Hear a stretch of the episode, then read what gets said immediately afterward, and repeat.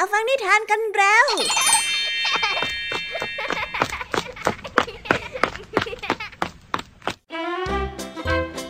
สวัสดีค่ะน้องๆ ยินดีต้อนรับเข้าสู่ชั่วโมงนิทานกับรายการคิสเอาในวันนี้พี่ยามีและกองทัพนิทานหันษา พร้อมที่จะพาน้องๆ ไปตะลุยโลกแห่งจินตนาการที่เต็มไปด้วยความสนุกสนานและข้อคิดต่างๆกันแล้ว เอาละค่ะ ไปตะลุยโลกแห่งนิทานกันเลยในวันนี้พี่ยามีมาพร้อมกับนิทานที่แสนสนุกถึงสองเรื่องด้วยกัน เริ่มต้นกันที่นิทานเรื่องแรกเป็นเรื่องราวของเด็กชายผู้เรียนรู้ยาก และมีสติปัญญาที่เชื่องช้า พ่อและแม่ของเขาก็กลัวว่าลูกจะไม่สามารถเติบโตไปเป็นผู้ใหญ่ที่ดีได้ จึงได้ส่งเด็กคนนี้ไปเรียนกับฤาษีในป่า แต่ถึงแม้ว่าจะเป็นครูบาอาจารย์ที่เก่งที่สุด ก็ไม่สามารถที่จะทำให้เด็กชายคนนี้เก่งกาจและเรียนจบไปพร้อมกับเพื่อนได้ นี่เองจึงทำให้ฤาษีต้องแนะนำด้วยวิธีพิเศษที่จะพาให้เด็กน้อยไปเจอกับการผจญภัยมากมาย ก่อนที่จะเติบโตไปเป็นผู้ยิ่งใหญ่ ซึ่งใครต่อใครก็ให้ความเคารพ แต่เส้นทางนี้บอกเลยนะคะว่าไม่ง่าย ไปฟังพร้อมกันในนิทานที่มีชื่อเรื่องว่าคำแนะนำข้อเดียวในนิทานเรื่องแรกของพี่ยามีนะคะ ส่วนนิทานในเรื่องที่สองนี้มีชื่อเรื่องว่า เด็กน้อยและสิ่งกีดขวางมาฝากกัน นิทานเรื่องนี้นะคะเป็นเรื่องราวของพระราชาที่ปลอมตัวออกมาและแฝงตัวอยู่กับชาวเมือง และนึกสนุกอยากจะรู้ว่าชาวเมืองนั้นจะแก้ปัญหาอย่างไร หากมีสิ่งกีดขวางมาวางอยู่บนทางที่ทุกคนใช้สัญจร ประชาชนคนแล้วคนเล่าต่างก็ย่อท้อและไม่สนใจต่อสิ่งกีดขวางนั้นจนกระทั่งมีเด็กคนหนึ่งเดินมาหยุดอยู่ตรงหน้าสิ่งกีดขวางนั้นและทำอะไรบางอย่าง ที่จะชนะใจพระราชา เอว่าแต่เด็กน้อยคนนี้จะทำอะไรกันนะ ไว้ไปติดตามรับฟังพร้อมกันในนิทานเรื่องที่สองของพี่ยามีนะคะ นิทานภาษาพาสนุกในวันนี้ เจ้าจ้อยไม่พอใจที่ลุงทองดีประชุมนาน เป็นเหตุให้เจ้าจ้อยต้องรอแล้วรอเล่า แต่ลุงทองดีก็ได้อธิบายว่า ลุงทองดีนั้นกำลังทำงานแบบพลีชีพ เพื่อส่งต่อสิ่งดีๆ ให้กับคนรุ่นหลังซึ่งนี่ก็ทำให้เจ้าจ้อยเข้าใจอะไรขึ้นมาบ้างนิดหน่อย แต่เอ๊คำว่าพลีชีพในที่นี้จะมีความหมายว่าอย่างไร ไปรับฟังพร้อมกันในชนิทานภาษาพาสนุกกันเลยนะคะ เป็นยังไงกันบ้างหลังจากที่พี่ยามีได้เล่าเรื่องความสนุกกันไปบางส่วนแล้ว น้องๆพร้อมที่จะไปตะลุยโลกนิทานกับรายการคิสอากันแล้วหรือยังคะ ถ้าพร้อมกันแล้วเราไปรับฟังนิทานเรื่องแรกกันเลยค่ะ กับนิทานที่มีชื่อเรื่องว่าคำแนะนำข้อเดียวไปรับฟังกันเลย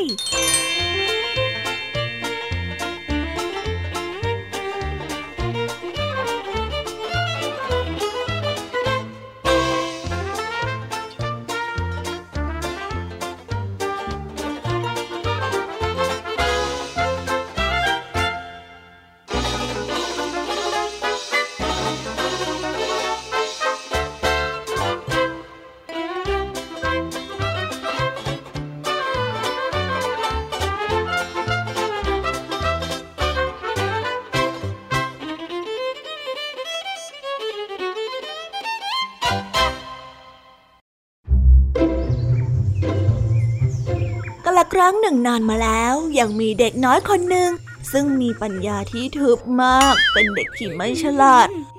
พ่อและแม่ได้ส่งเข้าไปเรียนวิชากับฤาษีในป่า เด็กน้อยคนนี้เป็นคนที่เชื่ออาจารย์มาก นิสัยอ่อนน้อมถ่อมตน และเคารพนบน้อมต่อท่านฤาษีผู้ที่เป็นอาจารย์อย่างมาก ท่านฤาษีสอนอย่างไร เจ้าเด็กน้อยคนนี้ก็ทำตามทุกอย่าง มีความขยันหมั่นเพียร แต่เป็นคนที่มีปัญญาหนาทึบ จึงจำอะไรไม่ค่อยได้ท่านฤาษีจึงได้มีความเมตตาสงสาร ปรารถนาที่จะให้เด็กน้อยซึ่งเป็นลูกศิษย์คนนี้ มีความรู้กับเขาบ้าง แต่ก็ไม่สำเร็จเมื่อเด็กทั้งหลายที่เรียนร่วมกันสำเร็จวิชาและกลับบ้านกันหมด เหลือแต่เพียงเด็กน้อยคนนี้ผู้เดียว ท่านฤาษีจึงได้สงสาร เพราะเห็นว่าเด็กน้อยคนนี้คงอยากจะกลับบ้านเหมือนเพื่อนๆคนอื่นๆ ท่านฤาษีจึงได้มาบอกมนวิเศษให้กับเด็กน้อยคนนี้ แล้วได้สั่งให้เขาท่องจำจนขึ้นใจก่อนที่จะปล่อยให้กลับบ้านไปเหมือนกับเด็กคนอื่นๆเจ้าจงจำเอาไว้นะ นี่คือมนวิเศษที่ข้าตั้งใจสอนให้เจ้า เจ้าจงจดจำมันไว้ให้ดี มันมีค่าสำหรับเจ้ามาก เพราะว่ามันจะเป็นเครื่องมือเลี้ยงตัวเจ้าต่อไปในภายภาคหน้าจำเอาไว้นะลูกศิษย์เอ้ย เด็กน้อยได้รีบรับคำและกล่าวลาอาจารย์ในทันที เมื่อกลับไปถึงบ้านแล้ว พ่อแม่ญาติพี่น้องของเด็กน้อย ก็ต่างพากันดีใจออกมาต้อนรับเขาด้วยความปลาบปลื้มและยินดี ต่อมาวันหนึ่งเป็นเวลากลางคืนและดึกสงัด พระราชาได้เกิดอยากเสด็จไปเยี่ยมชาวบ้าน จึงได้แปลงตัวเป็นชาวบ้านธรรมดา แล้วเสด็จไปยังหมู่บ้านของเด็กน้อยผู้นี้เมื่อไปถึงบ้านของเด็กน้อย บังเอิญได้เห็นเจ้าพวกโจรกำลังทำการลักทรัพย์ในบ้าน พอเด็กน้อยคนนี้ได้ตื่นมาเห็นเข้าพอดี ก็ได้กล่าวมนที่อาจารย์ให้มานั้นเบาๆ พวกโจรได้คิดว่าเจ้าของบ้านนั้นรู้ จึงได้พากันรีบหนีไปจนหมดพระราชาได้เห็นเหตุการณ์โดยตลอด เมื่อกลับมาถึงวัง ก็ได้สั่งให้ทหารนั้นมารับเด็กน้อยคนนี้เข้าไปในวังด้วย และขอให้เด็กน้อยคนนี้สอนมนต์วิเศษให้ โดยให้เงินหนึ่งพันบาทเป็นค่าครู กระทั่งวันหนึ่งอมาตในวังเกิดคิดกบฏและจะปลงชีวิตของพระราชา ในขณะที่พระราชากำลังนอนหลับ อมาตคนนี้ได้ถือมีดเข้ามา เพื่อที่จะมาเชือดคอของพระราชานั้นให้เสียชีวิต แต่พระราชาได้รู้สึกตัวก่อน จึงได้ระลึกถึงเวทมนต์วิเศษที่ได้ร่ำเรียนมากับเด็กน้อย และได้พูดขึ้นเบาๆทำให้อัมบาดนั้นเข้าใจว่าพระราชานั้นทรงทราบแล้ว ได้รีบหมอบลงก้มกราบเท้าของพระราชา เพื่อขอชีวิตทันที พระราชาจึงมีคำสั่งให้จับทหารอัมบาดผู้นี้ไปคุมขัง ก่อนที่จะเนรเทศออกนอกวังไป พระราชาทรงระลึกว่า พระองค์นั้นได้รอดชีวิตมาเพราะว่ามนวิเศษของเด็กน้อยผู้นั้น จึงได้มีคำสั่งให้ไปรับเด็กน้อยคนนั้นเข้าวัง และพระราชทานตำแหน่งอาจารย์สอนลูกขุนนางทั้งหลายในวังสืบไป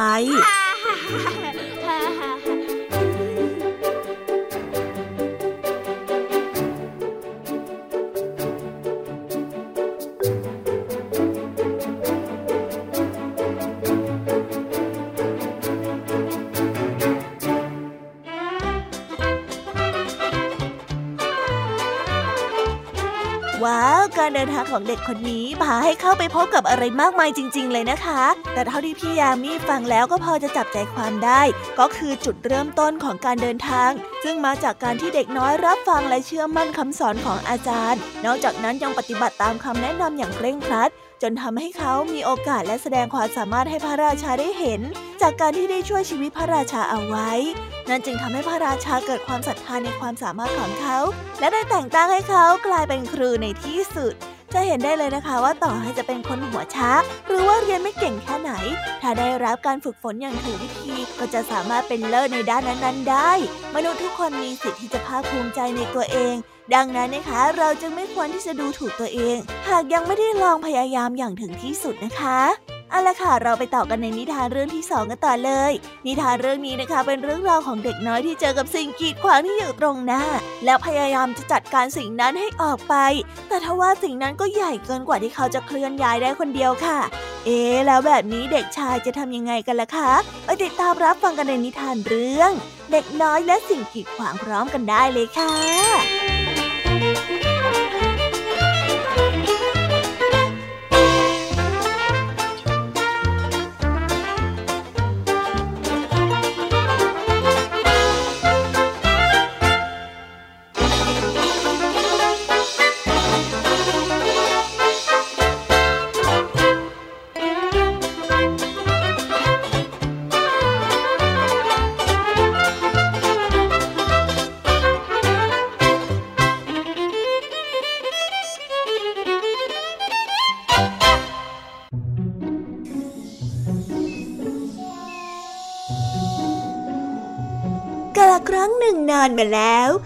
ราชาผู้ปราดเปลืององค์หนึ่ง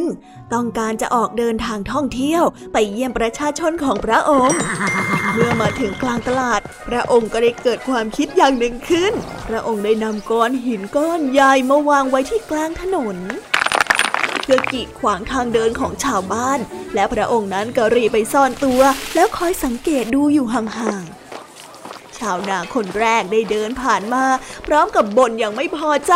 ว่าใครกันนะที่เป็นคนนำหินนี้มากีดขวางทางเดินของเขา แต่แล้วเขาก็ได้เดินอ้อมหินนั้นไป พระราชาก็ได้มองดูด้วยความสนใจ ต่อมามีหญิงเลี้ยงวัวได้เดินจูงวัวของตนมา เมื่อมองเห็นหินก้อนนั้น เธอก็ได้พูดว่าทำไมหินก้อนนี้จึงมาอยู่ที่นี่ แล้วอย่างนี้เธอจะฆ่ามันไปได้อย่างไร เมื่อพูดจบ หญิงคนนั้นก็ได้จูงวัวของเธอ เดินหันหลังและกลับไป โดยไม่สนใจที่จะเดินอ้อมมันไปเหมือนกับชาวนาคนแรก เมื่อเวลาผ่านไปไม่นาน ก็มีเด็กชายตัวเล็กๆ คนหนึ่งเดินมาหยุดอยู่ที่นาก้อนหินก้อนใหญ่ เขาพยายามจะผลักหินให้พ้นทาง แต่เพียงลำพังตัวเขาก็ไม่สามารถทำได้ เขาจึงได้เดินหันหลังกลับไป แต่เพียงไม่กี่อึดใจ เด็กน้อยคนนั้นก็กลับเดินมา พร้อมกับเพื่อนๆของเขาอีกหลายต่อหลายคน แล้วเด็กๆก็ได้ช่วยกันผลักหินก้อนนั้นออกไปให้พ้นทางหนึ่งสองสามและพวกเด็กๆก็ทำสำเร็จ เมื่อพวกเขาได้เดินกลับมาที่ถนนนี้อีกครั้ง พวกเขาก็ได้พบถุงใส่เงินทองของพระราชา ที่วางอยู่แทนก้อนหินก้อนนั้น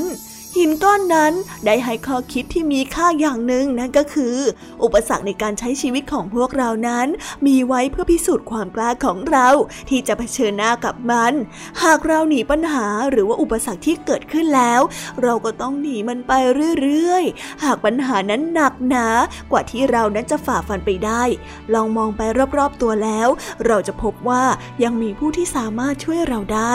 มากเท่ากับที่เราสามารถจะช่วยเขาได้ และอุปสรรคที่แข็งแกร่งที่สุดนั่นก็คือ ความอ่อนแอและความหวาดกลัวของตัวเราเอง ที่จะเอาชนะปัญหาที่เกิดขึ้นนั้นได้จำไว้นะคะว่าสิ่งดีๆ ในชีวิตนี้มักจะไม่เกิดขึ้น เพราะว่าความบังเอิญ ชีวิตของคนเราออกแรงทำงานทำอะไรได้แค่ไหนอย่างไร ผลมันก็จะย้อนกลับมาแค่นั้น และไม่มีผลสำเร็จใดที่ได้มาอย่างง่ายดายสำหรับคนที่ช่างเลือก ไม่ว่าจะทำอะไรก็ต้องทำให้ดีมากที่สุดนะคะ ถึงแม้ว่าจะเหนื่อยหนักต่อสู้มากสักหน่อย แต่ผลที่กลับมาก็คุ้มค่าเหนื่อยนะคะ อย่างน้อยเราก็ได้เลือกสิ่งที่ดีที่สุดให้กับตัวเราเองค่ะ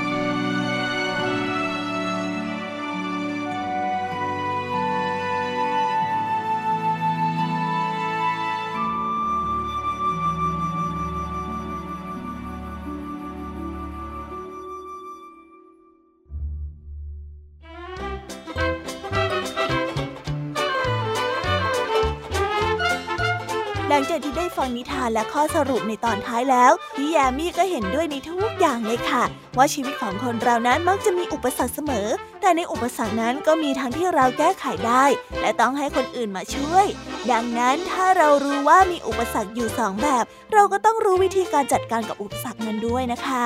เรื่องไหนที่ยากเกินจัดการ หรือว่ารำพังสู้ไม่ไหว ก็ลองปรึกษาคนรอบข้าง เผื่อว่าจะได้คำแนะนำที่ดี หรือไม่ก็จะได้รับการช่วยเหลือในแบบที่เราคาดไม่ถึงเลยก็ได้สำหรับพี่แยมมี่เองก็เป็นกำลังใจให้กับใครที่กำลังผชิญกับอุปสรรคอยู่ตรงหน้านะคะ และในช่วงนิทานภาษาพาสนุกในวันนี้ค่ะ ลุงทองดีสอนให้เจ้าจ้อย รู้จักความสุขและความยิ่งใหญ่ของการทำงานเพื่อส่วนรวม ซึ่งสามารถเริ่มทำได้เล็กๆน้อยๆทันที โดยไม่ต้องรอให้ใครมาเห็นแต่อย่างเจ้าจ้อยเนี่ยจะเข้าใจอะไรง่ายๆไหมล่ะคะ ไปติดตามเรื่องราวความสนุกและความหมายของคำว่าพลีชีพพร้อมกันในช่วงนิทานภาษาพาสนุกกันได้เลยค่ะ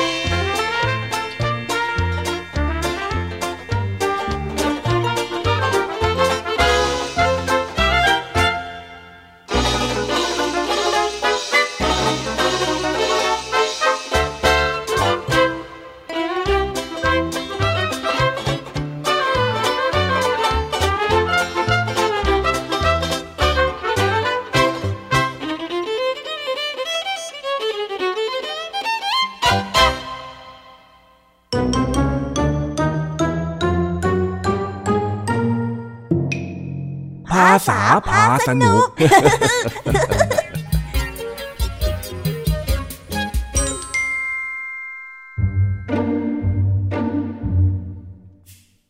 วันนี้ลุงทองดีไปประชุมที่ศาลากลางหมู่บ้านเหมือนเช่นทุกเดือน แต่ว่าเป็นการประชุมที่นานมาก จนเจ้าจอยนั้นสงสัย จึงได้สอบถามไม่หยุดระหว่างที่เดินทางกลับบ้าน นั่นจึงทำให้ลุงทองดีต้องอธิบายในเนื้อหาของการประชุมที่จะส่งผลกับตัวของเจ้าจอยนั่นเอง อ้าว ไอ้เจ้าจ้อยทำไมเองถึงทำหน้ามุยแบบนั้นล่ะลุงทองดีประชุมช้าใช่รอแล้วรออีกยุ่งกัดแขนไปหมดแล้วเนี่ยโอ้ยโทษทีโทษที พอดีว่าวันนี้มันเรื่องเยอะนะเรื่องเยอะนี่ใช่คำที่แปลว่าปัญหาเยอะหรือเปล่าจ๊ะ ไม่ใช่ไม่ใช่ เรื่องเยอะที่ข้าบอกเนี่ยหมายถึงเรื่องที่มีให้คุยกันมันมีหลายเรื่อง หมู่บ้านของเราเนี่ยมีหลายเรื่องที่ต้องขอแรงจากทุกคนมาช่วยทำโน่นนี่นั่น วันนี้ก็เลยประชุมกันนานหน่อยนะเป็นผู้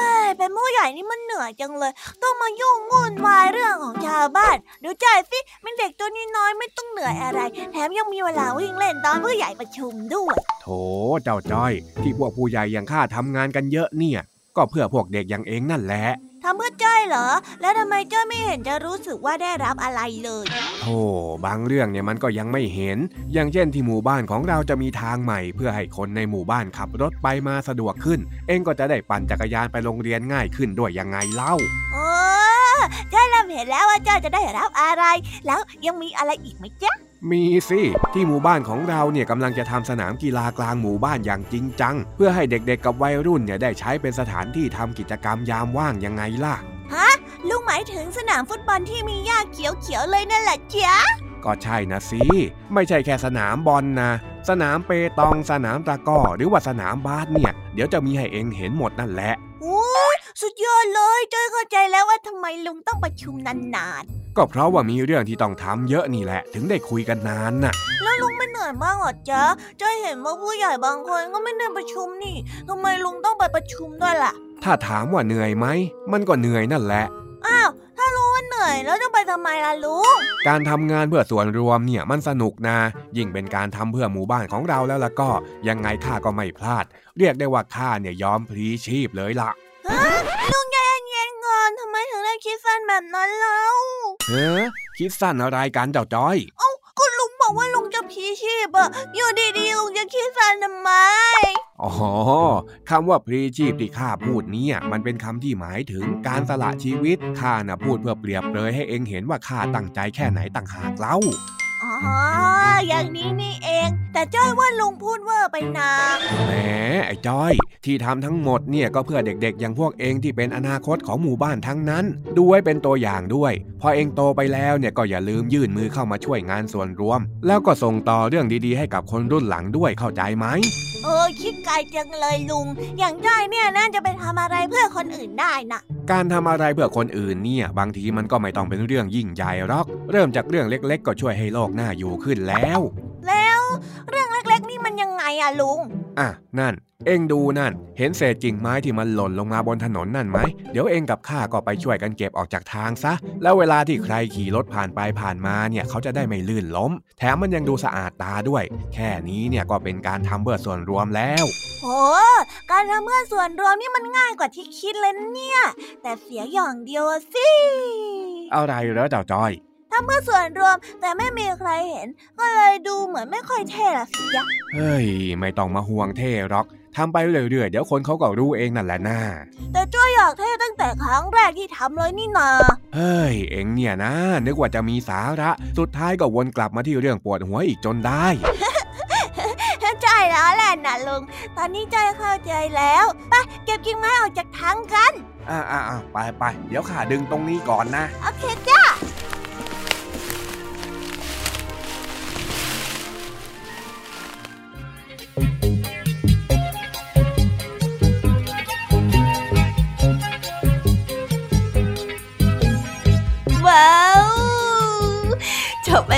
คะสนุกสนานกันไม่น้อยเลยทีเดียวสำหรับวันนี้เรื่องราวความสนุกก็ต้องจบลงไปแล้วละค่ะ พวกเราและรายการ Kids Hour ก็ต้องขอโบกมือ bye bye กันไปก่อน ใครที่มารับฟังไม่ทันสามารถไปรับฟังย้อนหลังได้ที่ไทย PBS Podcast นะคะ วันนี้จากกันไปด้วยเพลงเพราะๆในช่วงสุดท้ายของรายการ แล้วไว้เจอกันใหม่ในตอนถัดไปสำหรับวันนี้ สวัสดีค่ะ bye byeยเป็นเด็กดีของคุณพ่อคุณแม่นะคะ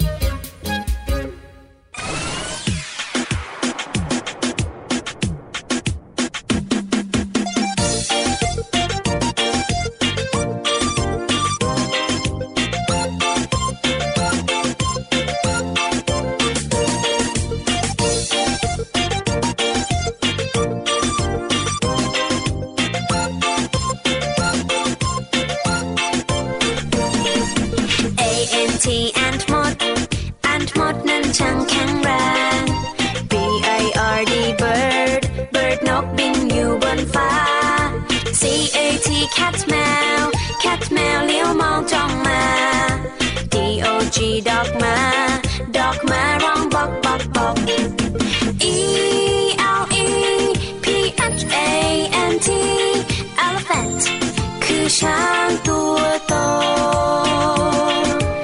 E L E P H A N T ฉันเห็นเจ้ช้างตัวโต F I S H fish bar fish bar ว่ายอยู่ในน้ำ G O A T กดแพะกดแพะชอดอยู่เชิงเขา H E N เห็นแม่ไก่ เห็นแม่ไก่กบไข่ในเล้า GT insect นั้นคือแมลง